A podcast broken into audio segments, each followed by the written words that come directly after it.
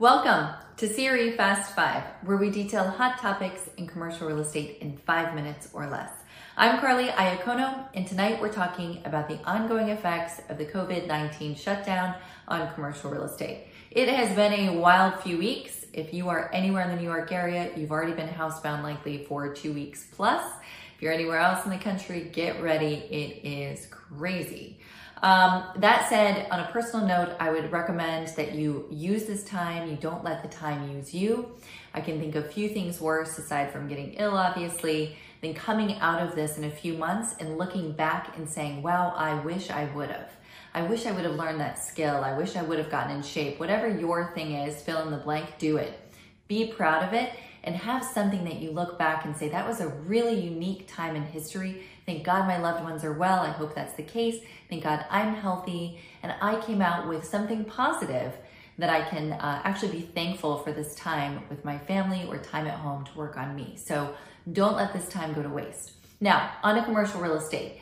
It's, you know, a, a, really, really tumultuous time. As you know, a lot of buyers and sellers are on the sidelines, lending's changing each day. But I will tell you, there are select groups of buyers that are moving forward. Instead of throwing up a bunch of data points, I wanted to tell you who's still active in the market because I think it's it's a positive note. And there's nothing wrong with focusing on things that are actually happening that are positive.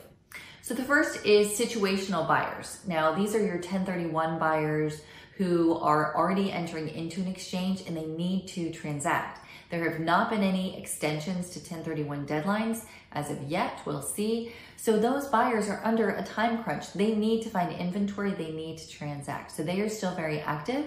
In fact, we put a, a few offers out for 1031 buyers already this week. We have several deals moving to contract that are for 1031 buyers. So there is still that pipeline out there and they are still moving forward. Other situational examples could be buyers or sellers that have family issues. Maybe they need to do some estate planning. Maybe they have someone in their family who no longer wants to be in a partnership and that requires a sale and then a purchase. There's a lot of uh, unique situations that cause people to want to buy and sell and not be able to stay on the sidelines when a lot of other people are. The next is scarcity. So buyers who find an asset that they feel cannot be replaced or is unique to their portfolio or really accretive to their overall investment strategy are still going to transact as long as they have liquidity wherever that might be coming from. So if there's scarcity in the market for a certain type of asset, which right now we definitely have scarcity for very long-term net lease product, 20-year terms uh, are hard to come by, especially with investment grade tenants. So an asset like that will have demand and you will see buyers who are buying it because of the scarcity in the market. Uh, the third is certainty. So with this up and down, with the turmoil of the stock market, we have a lot of people calling us looking for real property, looking for something they can see, they can touch, they understand. Obviously, there's a lot of negative news about tenants and small business. We get that. We're going to be moving through that. Um, and real property still has value.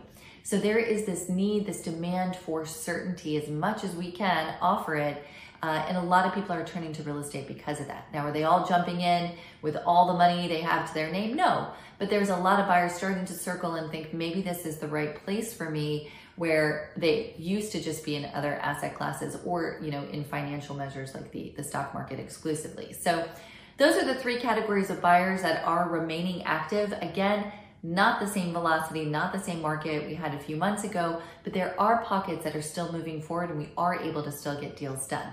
Now, if you are a seller and you need to sell or you're a buyer and you're in the middle of a transaction, there's a few things to keep in mind because transacting in today's world is not as easy as it was even a few weeks ago. So give yourself more time. Expect your due diligence to take longer. Site inspections are taking longer. Title, as these governments close, is definitely taking longer. It's getting done. And if you need help with third parties, give me a call. We have some great relationships. Happy to share. Um, so you have to be working with the right third parties, but know that even then, it's going to take a little more time. So expect some delays in your process, but stick with it. If the buyers are sell- showing that they're moving through and they're doing everything they can as a seller, I would recommend being patient. If you're a seller, um, you know, you're just going to have to understand that those timelines are getting a little bit more pushed out. So just be wary of the, the actual mechanics of it, the actual process of transacting in today's market. Uh, the next thing is it's not fire sale pricing.